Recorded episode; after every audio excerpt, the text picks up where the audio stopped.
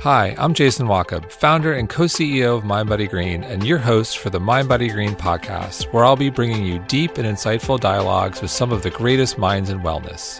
If you like what you hear, please consider giving us a five-star review and comment. And don't forget to visit us at mind body green dot com for your daily dose of wellness, and make sure to check out all of our great offerings, including our online classes and trainings.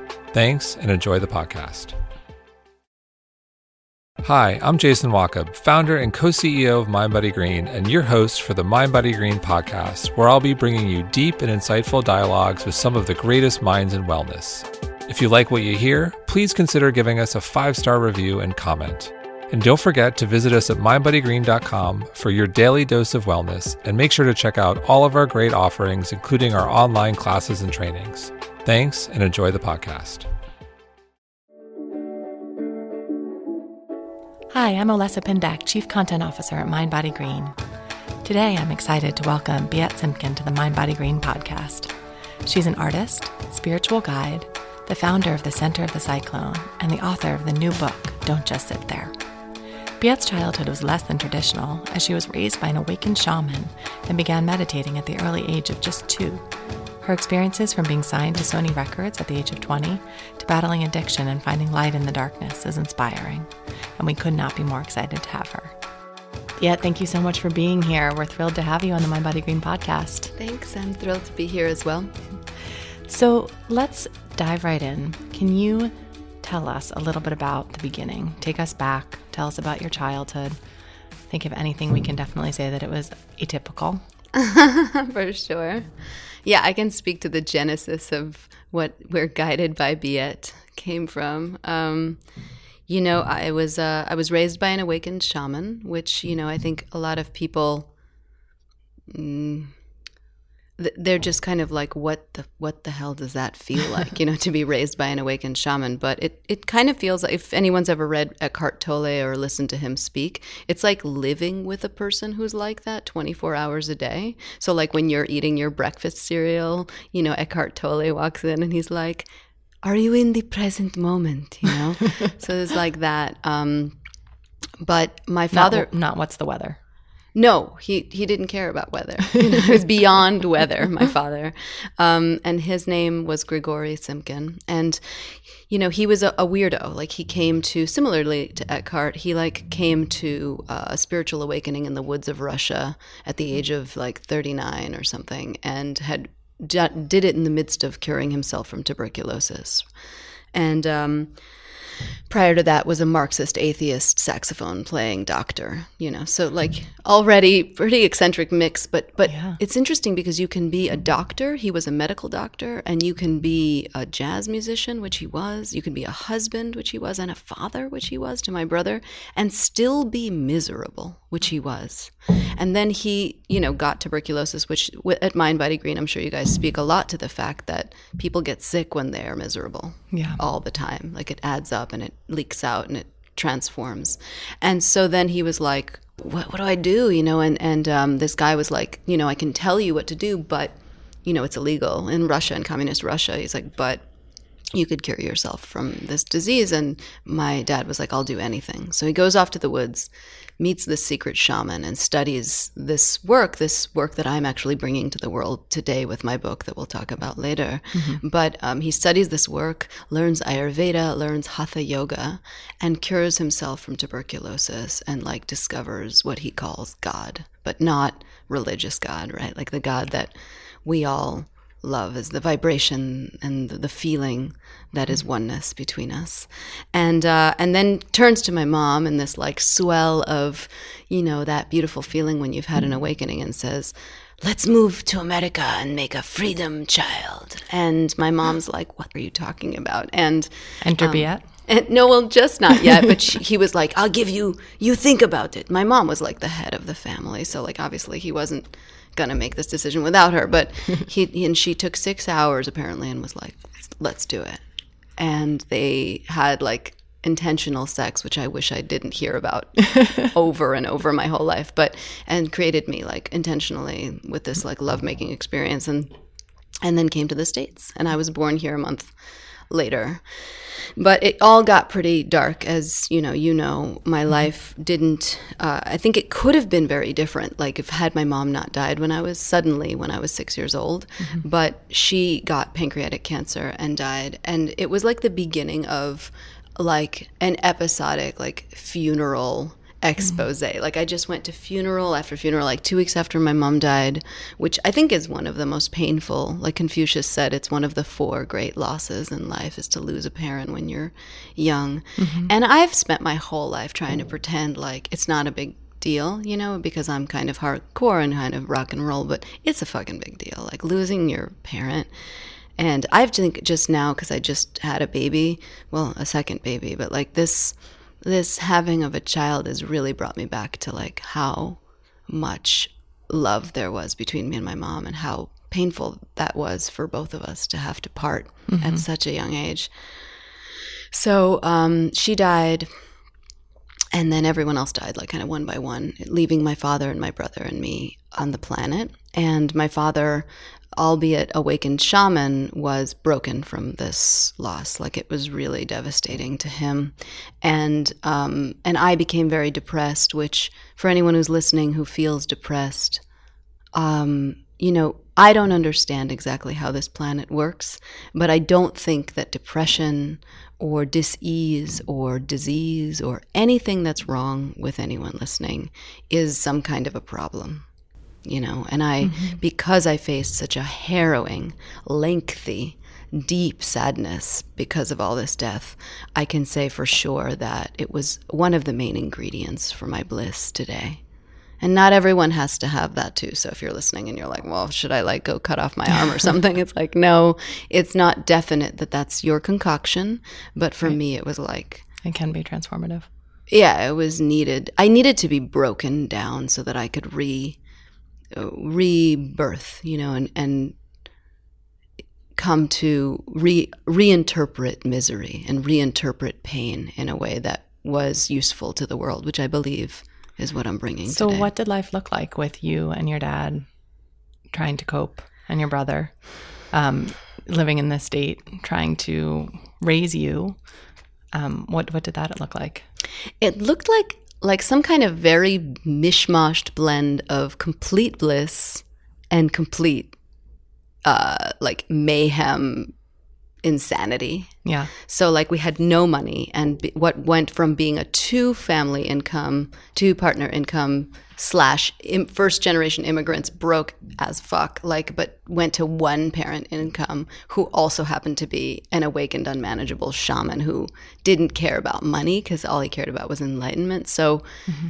things were crazy. Like I had mismatched socks. My hair was never brushed. People at school, like, thought I was nuts. Um, the not the kids. Like I, I was pretty popular because I'm good with people, and I guess I'm interesting. But like the the teachers kind of hated me because I was this really like rebel kid. Yeah, and I didn't. I thought they were dumb, and I made it known all the time, which is sort of like sad and mean. Now, if I could go back in time, I would totally do it differently. But what can you do? And um. you know, just broke, lived in like a, you know, two bedroom in like Jackson Heights, Queens, and there was like roaches and mice, and it was, it was a disaster zone. And my dad was a very, what do you call it? Um, you know, he liked the ladies. So it was like every two years there was like a new chick flowing through the apartment for, and they usually lasted about two years before that, the disaster of the breakup would happen. And then a new one was in within twenty-four hours. I don't know, like he, he must have had them on backup because it was like I'd, w- I'd go wake up one morning and they were a split, and the next morning, like clockwork, there was like a new Russian woman like sitting at the counter drinking tea, like had moved in. So there was that. And then how did this transition into your young adulthood? So here you were in Jackson Heights with the rotating ladies and and your dad. Um, what happened as you transitioned out of the house? Um. Well, I didn't transition out of the house for a very long time because my dad was, he was my best friend. And when I turned twenty, like we started drinking together, and it was just like a very different scene. I studied with him the whole time.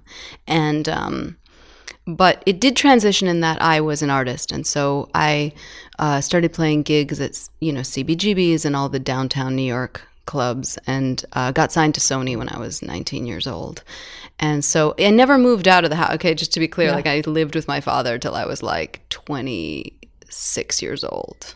Even like, with the recording contract, even with all of that, well, because were, he was your yeah. he was your teacher. He was my teacher, yeah. But I was like a super unmanageable alcoholic, drug addict kind of kid, and he was paying my rent. Mm-hmm. And even though we didn't have a lot of money, like I just loved living with him, so I couldn't perceive like mm-hmm. why would I move and go pay rent somewhere.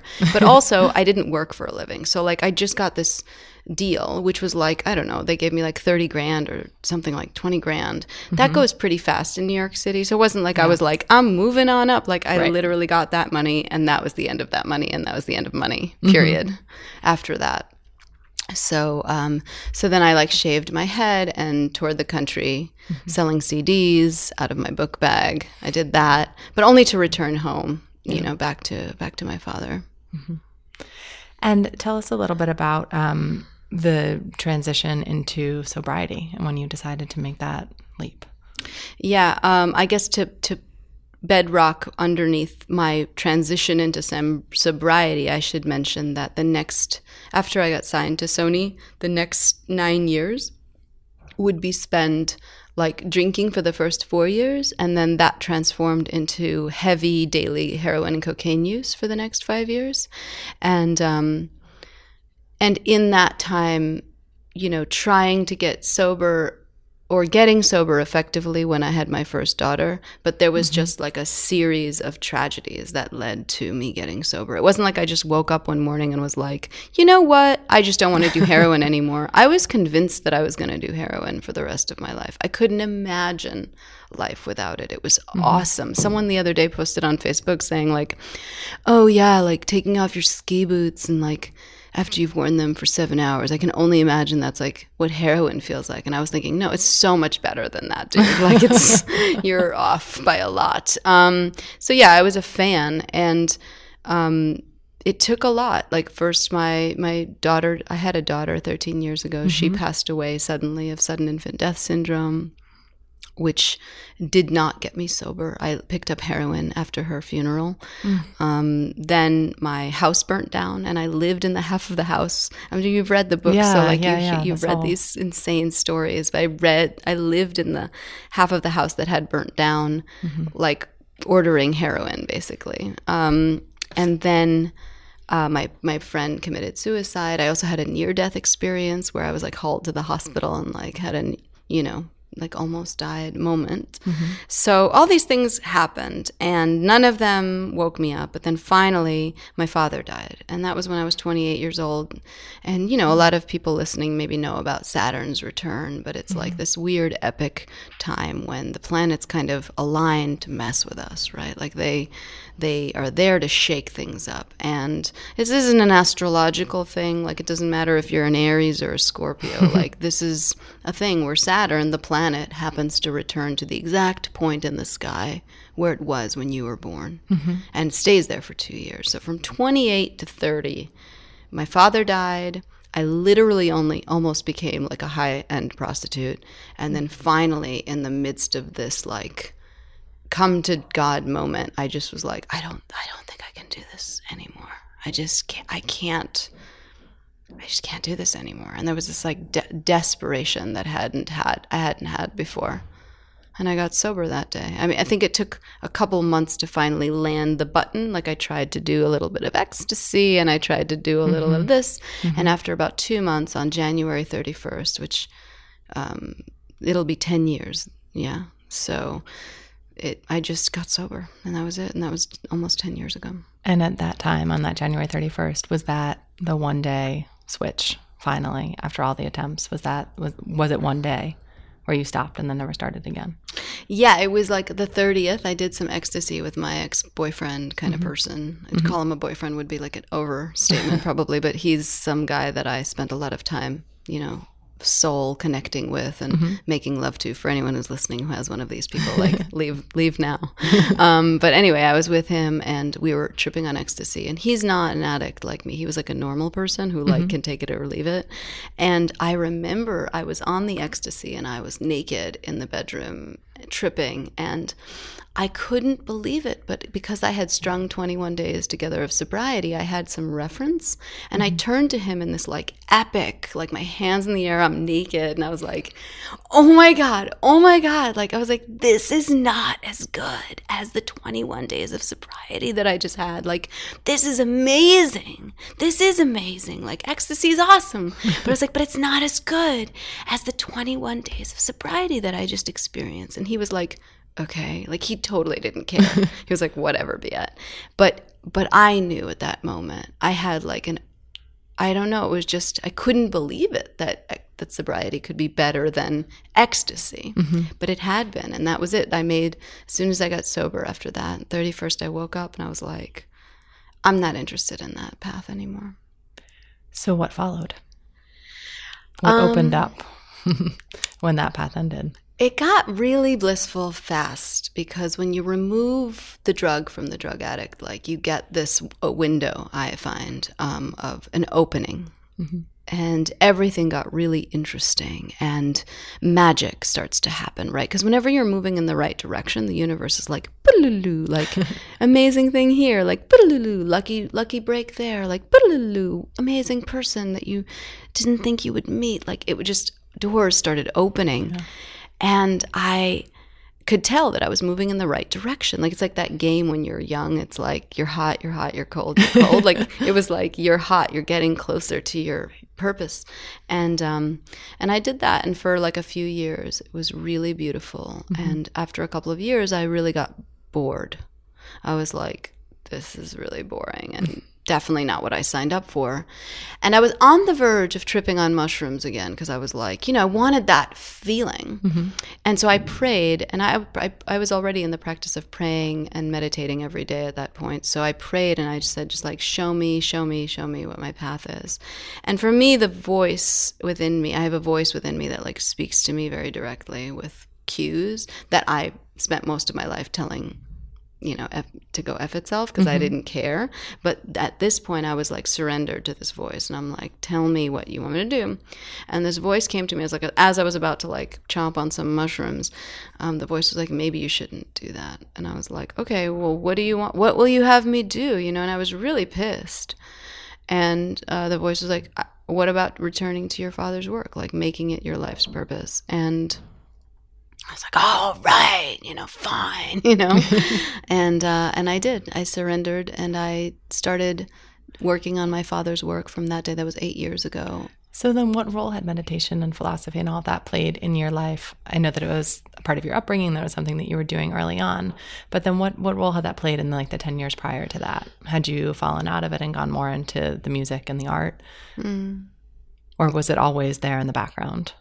It was certainly there in the background. And I would just say that it was like a pretentious, like, you know, kind of like article of clothing that one wears. I knew who, I knew a lot about that world, having grown up, you know, st- steeped in it from such an early age, from birth, really. Mm-hmm. And so I was that drunken, cracked out girl at the party at like six in the morning, like talking about the meaning of existence. And I was who, like when I came out of the closet about being a spiritual teacher, which I most certainly did not know that I was, mm-hmm. I called people and told them that that's what I was doing now. And they were like, yeah, duh.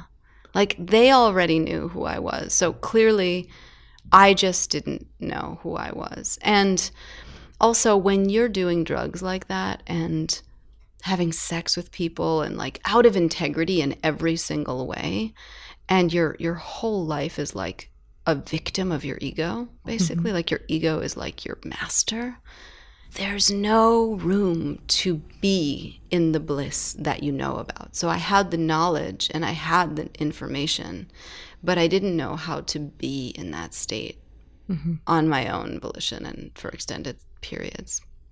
Is that how Center of the Cyclone came to be? Yeah. Um, after a couple of years. The way you're describing that sounds very much like being the center of a vortex of something bigger that was spinning. Yes. Yeah, it did come to be like that. It was it was amazing. It was uh, after several years of of turning back to my father's work.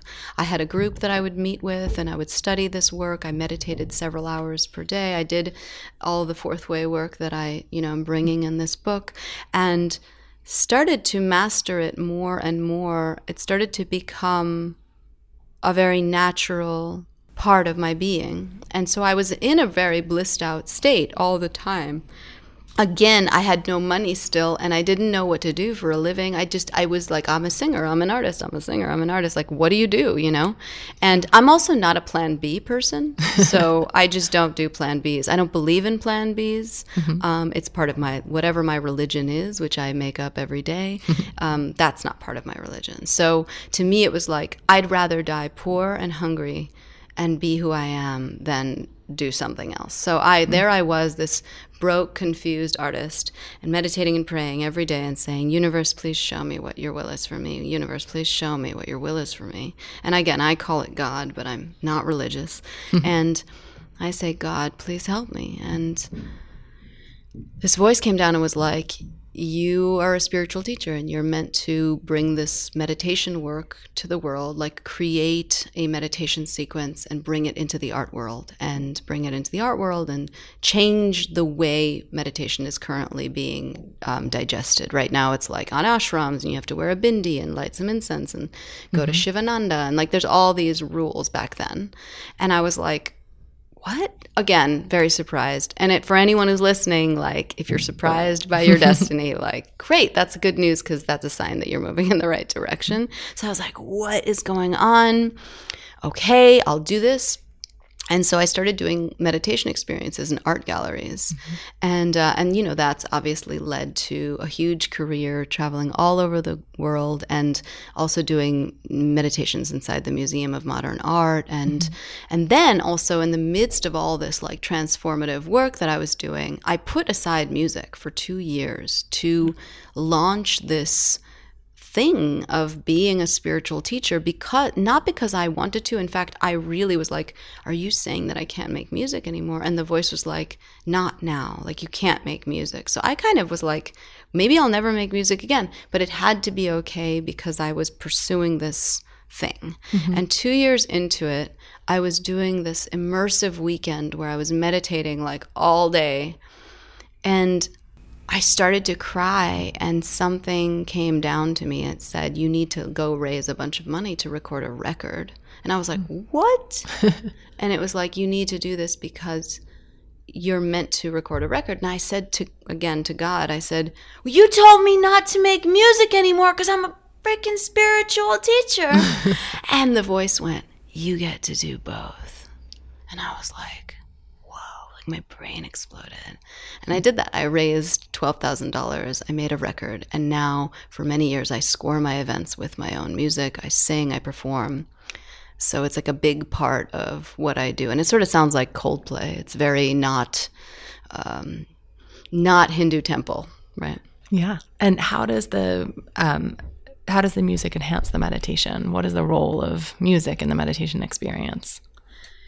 You know, my understanding is is that spirituality is the expression of our highest creative selves.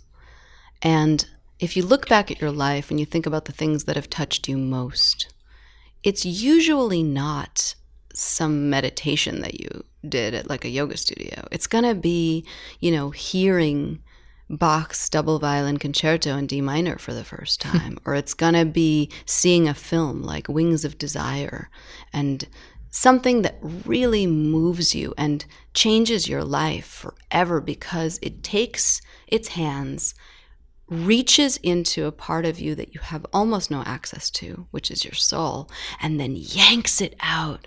And you feel like this unexplainable euphoria, and you feel thrilled to become, right? Mm-hmm. Like, I don't think the fact that I'm great at orating spiritual concepts from the beginning of time is my highest, Like, yes, it is a skill of mine, but the real skill is being able to dive into people's souls and help them to remember why they're so incredible, why they matter. Because it's not about me. Like, if it was about me, I would not be successful, you know? And do you think that's what people get out of the meditation experience? That sense of reckoning, that sense of looking and seeing self again? I do. I know for sure that that is what happens. And I think it's partially because I'm so vulnerable and I don't hide what a hard path I was given to get here.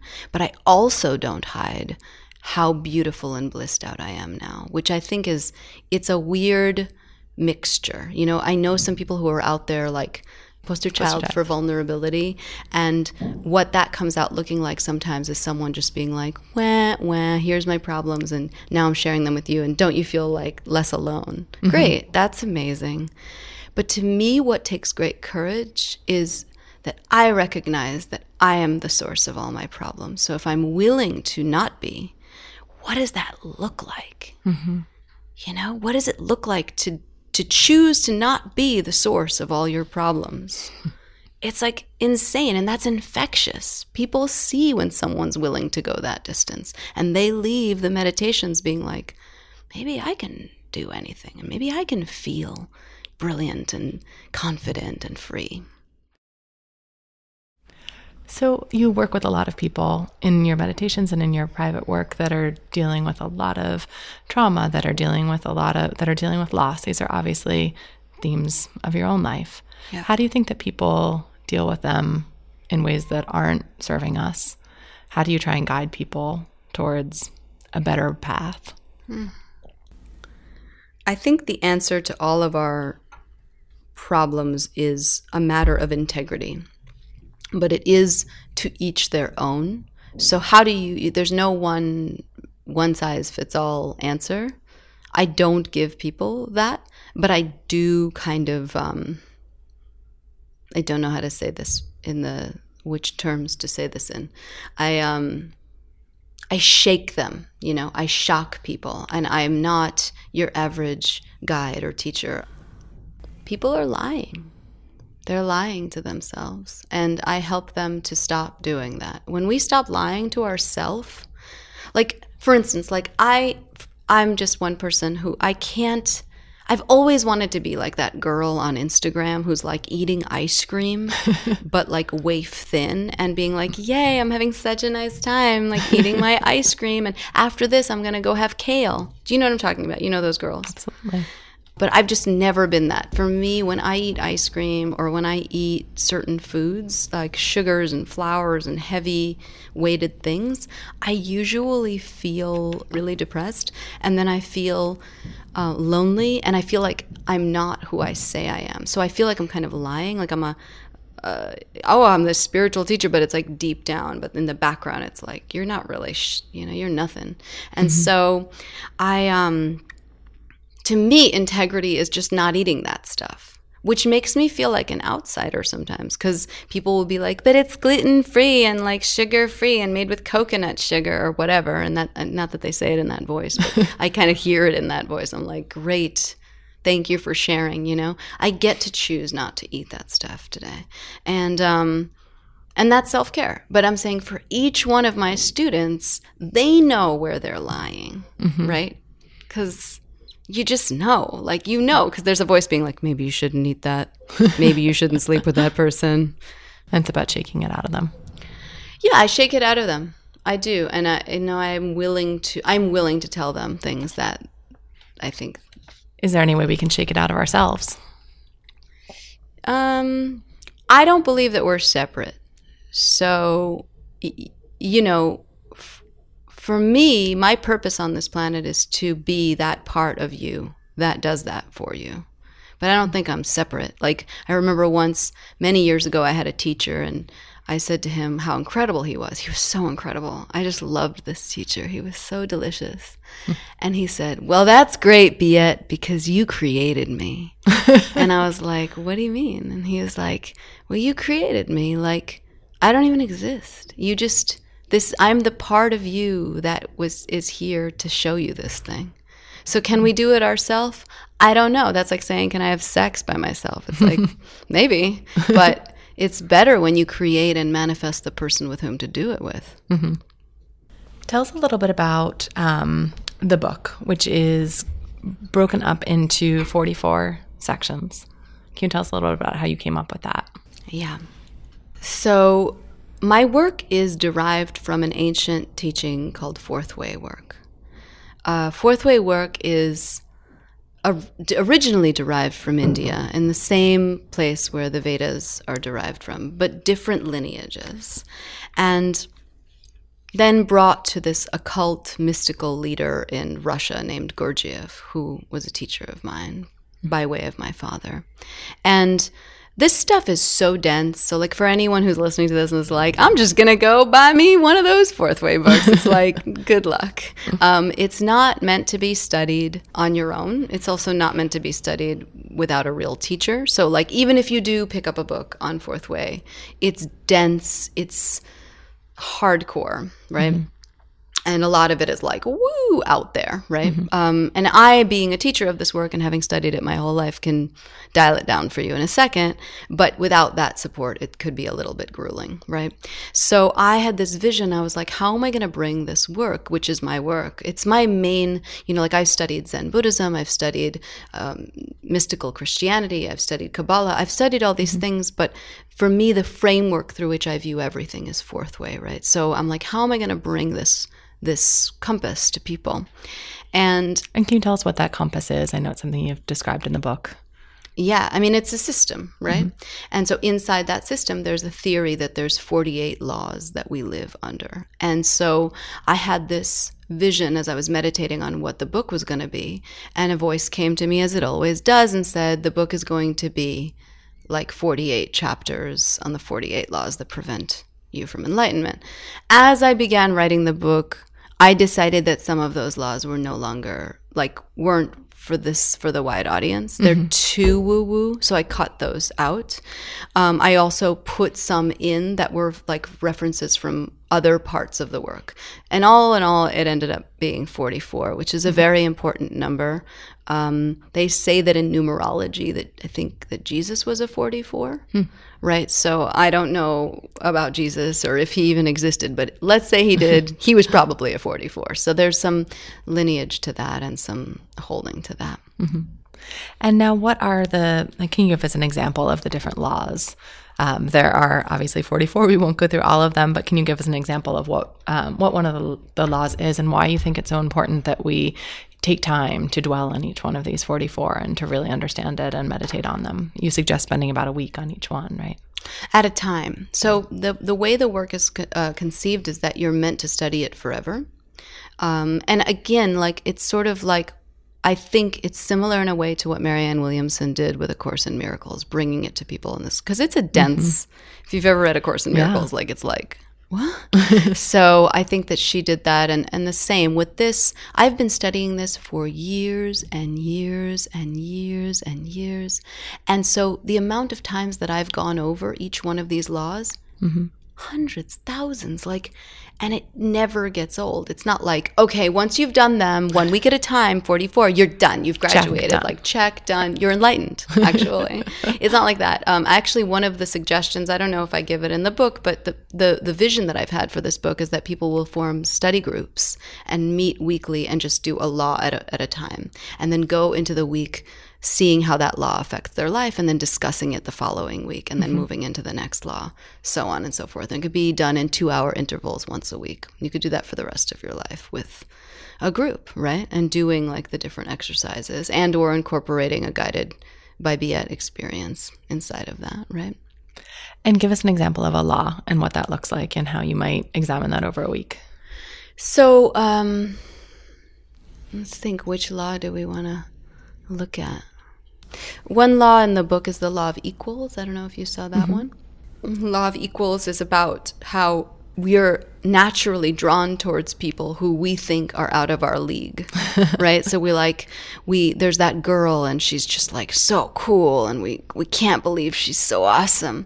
And we're afraid to ask her to coffee. We're afraid to become her friend because she's so amazing. Or there's that guy and he's so, he's like accomplished in whatever field it is you're aspiring to be and blah, blah, blah. And so the, the, the point of this law is the idea is it's a trick. People who are inspiring to you like that are actually your equals. That's why they frighten you like that. And in fact, we're actually all usually gravitating towards people who are beneath us so that we can just not rise to being who we truly are. So we'll become friends with people who are less than us, and we'll kind of like always kind of know that that's what's happening, and we feel ashamed about it in the back of our minds, but we like just still do it. And mm-hmm. so this chapter speaks to like pushing yourself out of your comfort zone and asking that girl out for coffee. And, you know, weird things start to happen when you push past your comfort zone in that. And, and remember that law, which is that these people seem like they're higher than you, and that's the mirage. They're actually your equals, and you're just afraid to become who you are. Why was now the right time to write this book for you? I don't... Someone said the other day... God, I forget where it was from. Someone said that God is time. That was one interpretation of God. And I thought, how beautiful. Like, if if God is time, then it's like, that makes so much sense. It's like, it does. It slows down, it speeds up depending on what you do. And... nothing happens at the wrong time. I didn't choose to write this book now. I mm-hmm. wanted to write a book my whole life. Mm-hmm. If you're listening to this, you probably want to write a book, you know, and you want to write a book so bad. You want to punch people. You know, the desire is so big. If you're someone who wants to write a book, you really, really, really, really want to write a book, and probably many books. And you probably really want to have it read by millions of people, because there's n- there's no book that's ever been written that didn't have that yearning inside of it. So I didn't, I just did what every little next step that came to me. When I, when the universe said, you're a spiritual teacher, I said, fine. I gave up everything and I did that. When the universe said, make music and score your events with music, I did that. And that took me around the world performing these, you know, very unique experiences. And when several articles were written about me in Vogue and Elle and Harper's Bazaar, and a literary agent found me and said, hey, why don't we get you a book deal? I did that. I just did every next step. And mm-hmm. the next thing you know, here I am, you know. But I would say that I did, I did get out of my comfort zone one step at a time. Like I never was like, no, I'm not doing that, you know?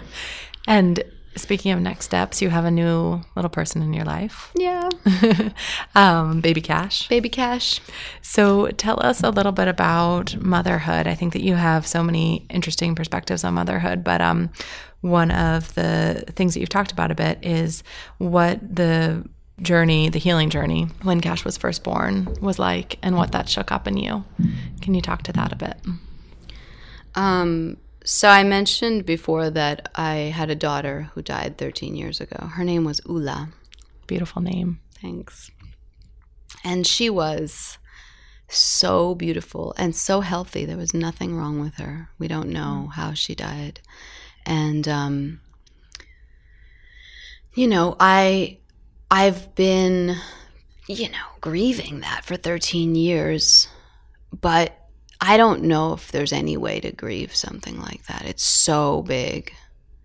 And I've tried many different therapies and modalities and mm-hmm. somatic work and, you know, food choices and, every, you know, prayers. I've done all the things. Mm-hmm. But to, to overcome a loss like that and to not have it inform your thinking is is almost impossible. And I was like, you know, bearing through it, through pregnancy, kind of like, okay, I gotta, you know, just, this is what's happening. And I really was like, you know, is my kid gonna die? Is my kid gonna be sick? Is something wrong gonna happen? And everyone kept telling me, like, your kid's gonna be fine. You're gonna be fine. And I, I just... every parent lives with that fear already, but then to have it ha- happen to you before, I can't imagine how magnified that must be, and how scary it must be, and how brave you are Thanks. For doing it again.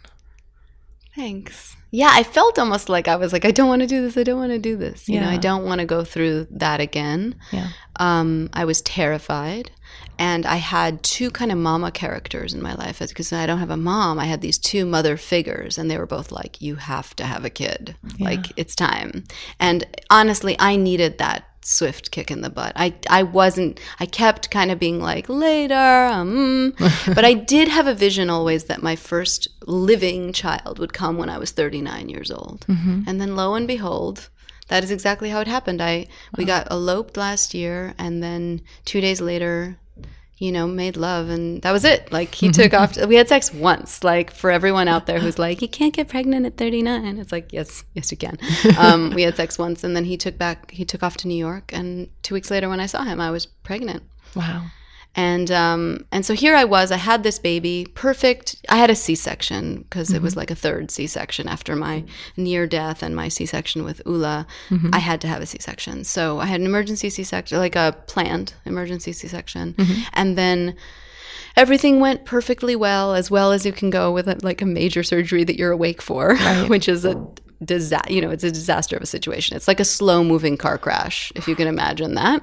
Um, and I came to and was like, you know, on a bunch of drugs as they put you on the hospital and mm-hmm. like laying there recovering. Everything's fine. I had my doula made me like a five-course meal. I was mm-hmm. breastfeeding the baby. Everything's amazing. And then we go home, literally appear at the house, and something starts to get weird. And I was like, I don't know what's going on, but I feel really sick. Hmm. And then it began. And I just started throwing up. I threw up for seven days. Oh, my God. I didn't, I couldn't hold down a sip of water. I couldn't hold down a sip of Gatorade. Like, any food, any liquid even that I put in my mouth, I had to go vomit. And I was nauseous almost twenty-four hours a day. This is while you're trying to recover from surgery. And breastfeeding the entire oh my time. Gosh. So I'm breastfeeding. The doula and my husband are circling me twenty-four hours a day. I'm barely sleeping. I sleep. When I wake up, I'm vomiting.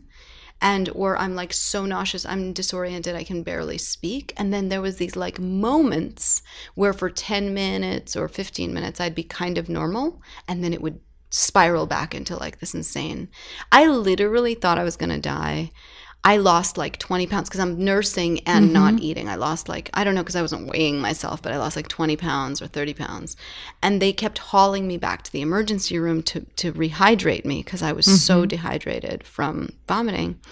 And on the second trip to the emergency room, I was like getting hydrated, and I always felt better when I was being hydrated because, mm-hmm. you know, bodies love water apparently, and I could not keep... It's a strangely good feeling. I know, it's that, weird. The hydration. I had a lot of that during pregnancy, and it, it sort of feels good. It's good, yeah, you want that. And so I was being hydrated with the saline drip, and all of a sudden I turned to Christoph, my husband, and I was like, is that rice? And he was like holding like a big plate of basmati rice that he had gotten from like some bodega. Because I mean, he'd been up for like seven days and he was like trying to nourish himself. Like he got some bodega rice. And I was like, is that rice? And he goes, yeah. And I was like, I'm so hungry. And he goes, what? Like, what are you talking about? Because he's been watching me vomit for seven days. And he's like, I haven't eaten one thing. Like all I've done is like taken little sips of things and thrown up. And Uh, and he goes, do you want some? And I was, I grabbed the rice from his hand and I start shoveling it into my mouth like a maniac and like chugging this hospital orange juice, like these yeah. little like cups of hospital orange juice. And he's like, slow down, be careful. Like, you haven't eaten in seven days. And I was like, I'm so hungry, I kept saying, and shoveling this rice. And that was it. It was like that moment. It just ended, and it was weird because it was literally seven days. Mm-hmm. And I came home. No one could – they'd done CAT scans. You know, they did x-rays. They did – they put me through so many machines, blood tests and urine tests and catheters and everything. And they could not find one single thing wrong with me. Hmm. And on the seventh day, it just ended. And I went home, and I just knew that it was something about my daughter, like this – trauma of having lost her was, I think, in my body. Mm-hmm. And there was the one place where I hadn't like released it from.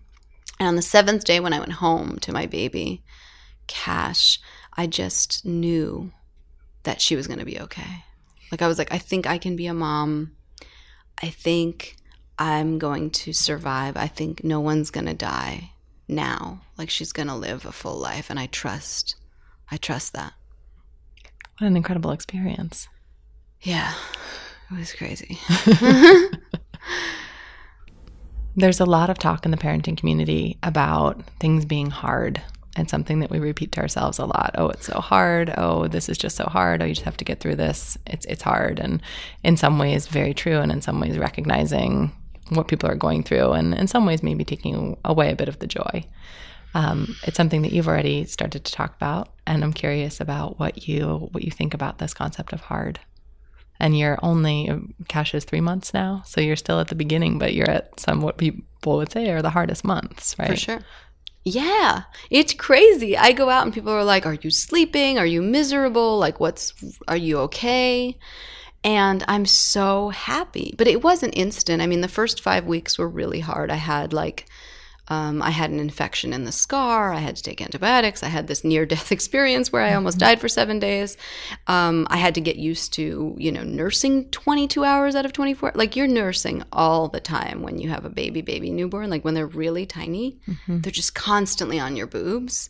And I literally, I mean, for anyone who's listening who's done this, it's like, you know, you've done you've done the breastfeeding, right? It's oh, yeah. nuts. If they're not sleeping, they're eating. Yes, if they're not sleeping, they're eating. And so I was like, this is horrible. And I got a gig in Art Basel, like right right when I had the baby. Like, I got a letter being like, would you like to, you know, come to Art Basel? We'll fly you, your husband, your doula, everything, and blah, blah. It was, you know, a paid gig with my music and this art installation. And mm-hmm. beautiful. And I was like, I'm going to go to prove that, like, moms can do things. Meanwhile, like, I was five weeks into having a baby, and we brought her down there to Art Basel, mm-hmm. and I was exhausted. We tried to go to, like, the Standard mm-hmm. to, like, go get a massage. I just wasn't, you know, like, I just wasn't there yet. I hadn't quite figured it out, you yeah. know? And so I was miserable. I was like, this is crazy. Like, being a mom is going to be the worst thing that ever happened to me. And then something happened to me on the flight home from Art Basel. I don't know what it was. I was holding my baby in my arms, and I surrendered. I just I just realized that it was me, that I was making this miserable, and that it was going to be beautiful if I said it was, but I couldn't keep looking at it the way that I was, which was that it was somehow like a burden that the change had happened, because mm-hmm. it is a change, right? Like, you you Huge. Have this new person on the planet. And so something happened. It wasn't there was it wasn't so specific, but I realized that presence was the key, and that if I wasn't present, when you're present, all things become easy. All things become easy when you're present. Like, it doesn't matter if you're chopping radishes or if you're, you know, b- you know, booking air, tra- air travel, like, whatever you don't like to do. Um, those are two things I don't love doing, you know, radishes and air travel. But, like, you can feel light and buoyant while you're doing those things. And so I had that surrender, and it's just been blissful ever since. Like, I've just felt so free. I'm so in love with this baby. I can't even believe that she's on the planet. Like, what a gift. And I'm and I'm sleeping. I started co-sleeping with her, which I guess is controversial too, because I was like afraid that I was going to kill her or something, because people are like, you'll kill them. And I just was like, I just think that's where she's meant to sleep. And it's my favorite part of the day, is taking her to bed is so fun. It's like, she's so warm and cute. And I don't even know what I'm going to do once she's no longer that size, because it's... You know, it's like having, like, your own personal human shih tzu, you know? Hopefully she stays a snuggler. Oh, I hope so. Tell us about love. A lot of times people say that they have not experienced the love of that they experienced with their child, that that love is so un- undescribable and so unlike anything else. You say something a little bit different. I think that when I was young and a baby... and a kid, I was in love, really in love with my parents. I was in love with them. Like, the level of love that I felt towards them was unthinkable, you know, and it it's why most of us are in therapy for the rest of our lives. It's like, you you love these people, and then you they betray you in a way, or you think they've betrayed you because they cannot live up to this whatever insane standard that you put on them. And um, I loved them. And then I fell in love when I was sixteen. I had like this, you know, childhood sweetheart kind of boyfriend guy. And it was so brutal when we broke up. I think it was like a year and a half. Or it was probably like six months of mm-hmm. being together and then a year of like breaking up and getting back together in that horrible teenage way. Oh, it was so brutal. And it was, I remember like one day laying on the floor in my living room and just crying a way I'd never cried before. And like, I couldn't get off the floor. Like I was so in love with him and it was over. And I think I learned from that experience and from my parents. And having lost my mom, too, to she died, I mean, and then losing my daughter, I think I just slowly started to shut down the amount of love I was willing to express. And I had to fight to love again, I think as many of us do, and make it, well, I think I spoke about this when I wrote about it, like in the, in the sense of like it wasn't until I learned that the love story of my life couldn't be with a human, that I was able to love again. And I turned my life over to falling in love with my soul, which I call my soulmate. Like my soul is my soulmate. Mm-hmm. And my body and my mind and my soul get to meet and fall in love. I think everything else in my life is secondary to that, including my daughter, which sounds sacrilegious, I know. But the truth is, is that that's the way that it's meant to be. I don't think that she would have it any other way because she's on this planet to fall in love with her soul. And if I try to be more important than that, we are going to be in some big trouble. Love that. What keeps you up at night? How do you mean? Like other than cash? um, yeah. What, um, what troubles you in the world? What keeps you from sleeping? What worries you at night? Um... I'm like really, I'm really traumatized. I'm I'm Jewish, and and so like I, I think it's in my epigenetics to be freaked out about everything. um, but I I'm blessed to say that nothing nothing keeps me up at night. I don't I don't allow it to take that place in my life. That is to say that the amount of times a day that I think like horrifying thoughts is is is higher than the average person, I would I would even say. It's just that as those thoughts come in, I have a device with which to, you know, shoo them away. You can't see this, but I'm making little hand motions to shoo them away and transform those thoughts into something of like, what can I do today to be as effective and as loving as possible? And the funny thing is, can you give me an example of that? Which part? The- what happens? What's a fear? What's a worry that you have that you then transform into something that's productive? How can I be more loving? Hmm. Well, I thought I was going to die going into C-section. Like I, I think I'm going to go down when I get in a plane. I, um, I sometimes just randomly a door, like the doorbell will ring or something will happen, and I'm like, World War Three has started. Um, one time I was in my living room with my husband, and I, I smelled like some casser of fire. I don't know what the hell I smelled, or something happened, and I get up, and I was like, guys, we gotta go, guys. And I don't know who guys are or what was, I was thinking, and I ran out the door. And I get to the hallway, and it dawns on me that the building is not on fire. And so I run back into the living room, and I was like, it's all good. And my husband's like, what the hell was that? And I was like, oh, I just thought we were all about to burn down in a fire. And he's like, what the? He's like, who thinks like that? You were like, guys, we got to go, guys. And you ran. You were very door. proactive. I was very, like, you want to be with me when, when it hits the fan, right? Because it's like, it's going down. Um, yeah, I just have a lot of, I was recently, also last night I was watching Netflix, and I was watching, I won't name the show, but it was like some show that I was watching that I thought was kind of entertaining. And then it turned really creepy, really fast. Like it's about a serial killer, which I didn't fully mm-hmm. know. Mm-hmm. And then like they showed him like doing some really messed up stuff to one of his victims. And I was, I was like, I wish I could take back that scene, I wish I had never watched it. Mm-hmm. Because I just, my mind is I already, see it. The amount of imagination I have about what's possible, mm-hmm. you know, like my, my husband often says this to me, like he'll be like, blah, blah, blah, something. And I'm like, but how do you know that we, you know what I mean? Like I come up with some, he's like, you know what, Biet, your fears are so, um, what did he say? Eccentric. He's like, I would have never thought of that as even a possibility. Now I'm freaked out, you know? What wakes you up in the morning? What gets you out of bed? What do you get excited about each day? Mm, my vision, I think, is the thing. I get so mm. excited about the different pieces and and watching it all come together. I'm also very excited about observing my level of being and seeing how my level of being carries me to the next kind of episode of the video game. So I find that very exciting. To see how I've transmuted. Like recently I discovered that I was codependent, for instance, right? So like I have mm-hmm. this issue with codependence. And instead of seeing it as like, oh, wow, like this is just another flaw of mine. I can't believe I have more to deal with. I'm already turning forty. You know what I mean?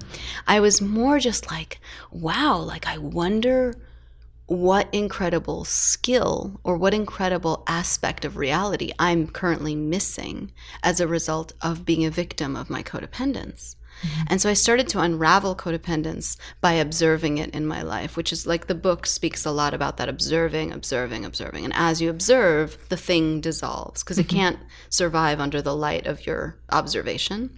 And so like I observed the, the um, codependence, and what I watch is as that is viewed and then excised, you know, or let go of, there's this other parts or facets of my life that come in as a result. Hmm. These incredible opportunities and weird occurrences and serendipity. So that gets me out of bed, like watching things that I use to hide behind f- fade away and watching the the veil come out and be like, ta-da-da, and you get this like red carpet entrance into this new part of your life that you've never seen. If you could go back in time and tell twenty-year-old Biet something, what would you tell her? I think I did go back in time and tell her.